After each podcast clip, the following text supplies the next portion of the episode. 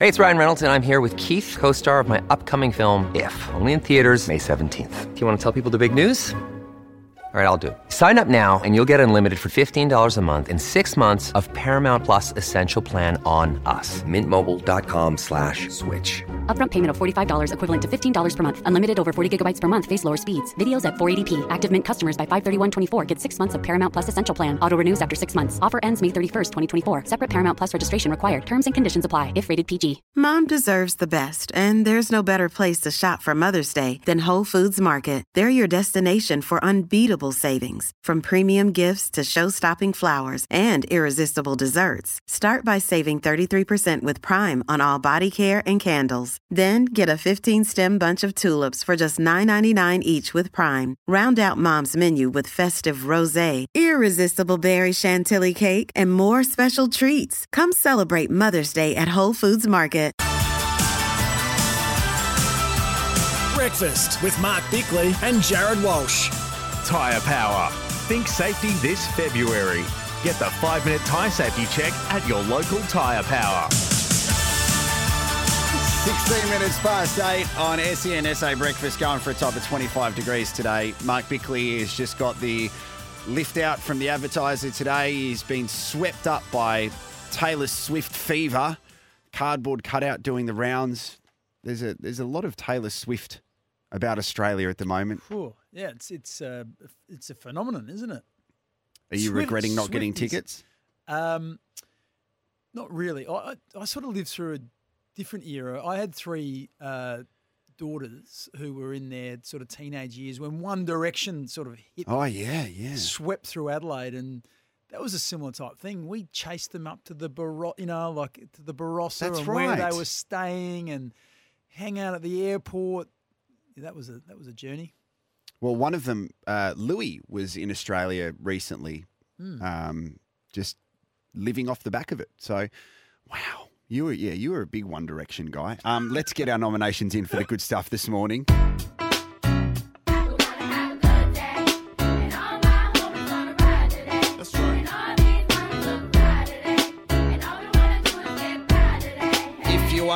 Moving house, use the team that's easy and affordable. Budget car and truck rental, thirteen twenty seven twenty seven. Can I throw my nomination in for the good stuff? Please do. Peter Ali, former basketballer for the Adelaide 36ers. And it's, I mean, it sounds disrespectful saying former basketball. I'm talking about former legend, hmm. will formally be inducted into the Adelaide 36ers Hall of Fame in a couple of weeks. So that's Great. when they have their Mark Davis perpetual MVP.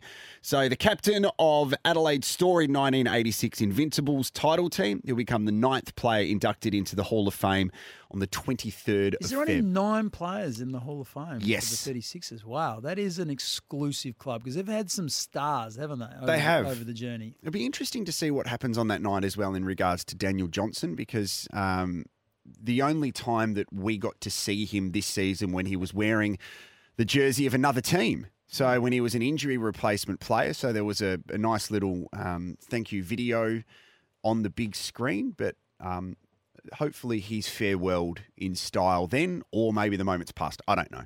But um, to have that Hall of Fame, which was introduced a couple of years ago, has been really special for the 36ers. So that's uh, my nomination for the good stuff. Okay, my nomination is for the AFL community camps that they do, where they Port Adelaide uh, yesterday headed up to the Fleurieu Peninsula. We heard Jason Horne-Francis. We had some grabs this morning, but you could hear the kids in the background.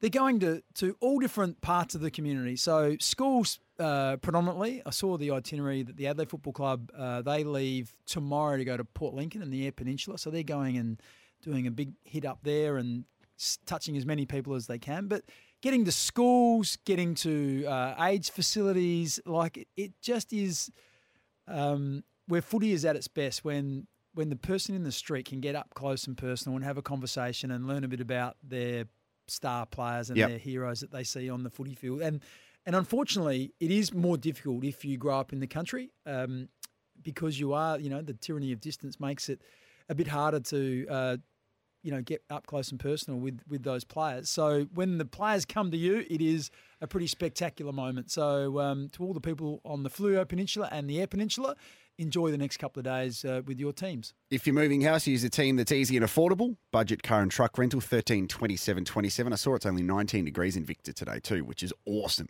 Nice and cold. Don't start this again. It's summer. Okay. Um, Winter's cold. You can have all the six months where it's cool. That's fine, but don't wish cold weather in summer. question without notice. If you were the coach of a team that lost a grand final, Mm.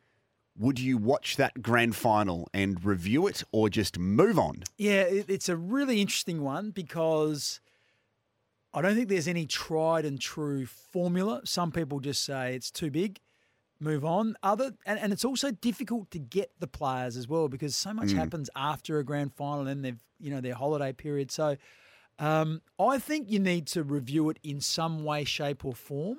Um, and and the closer to the game, the better.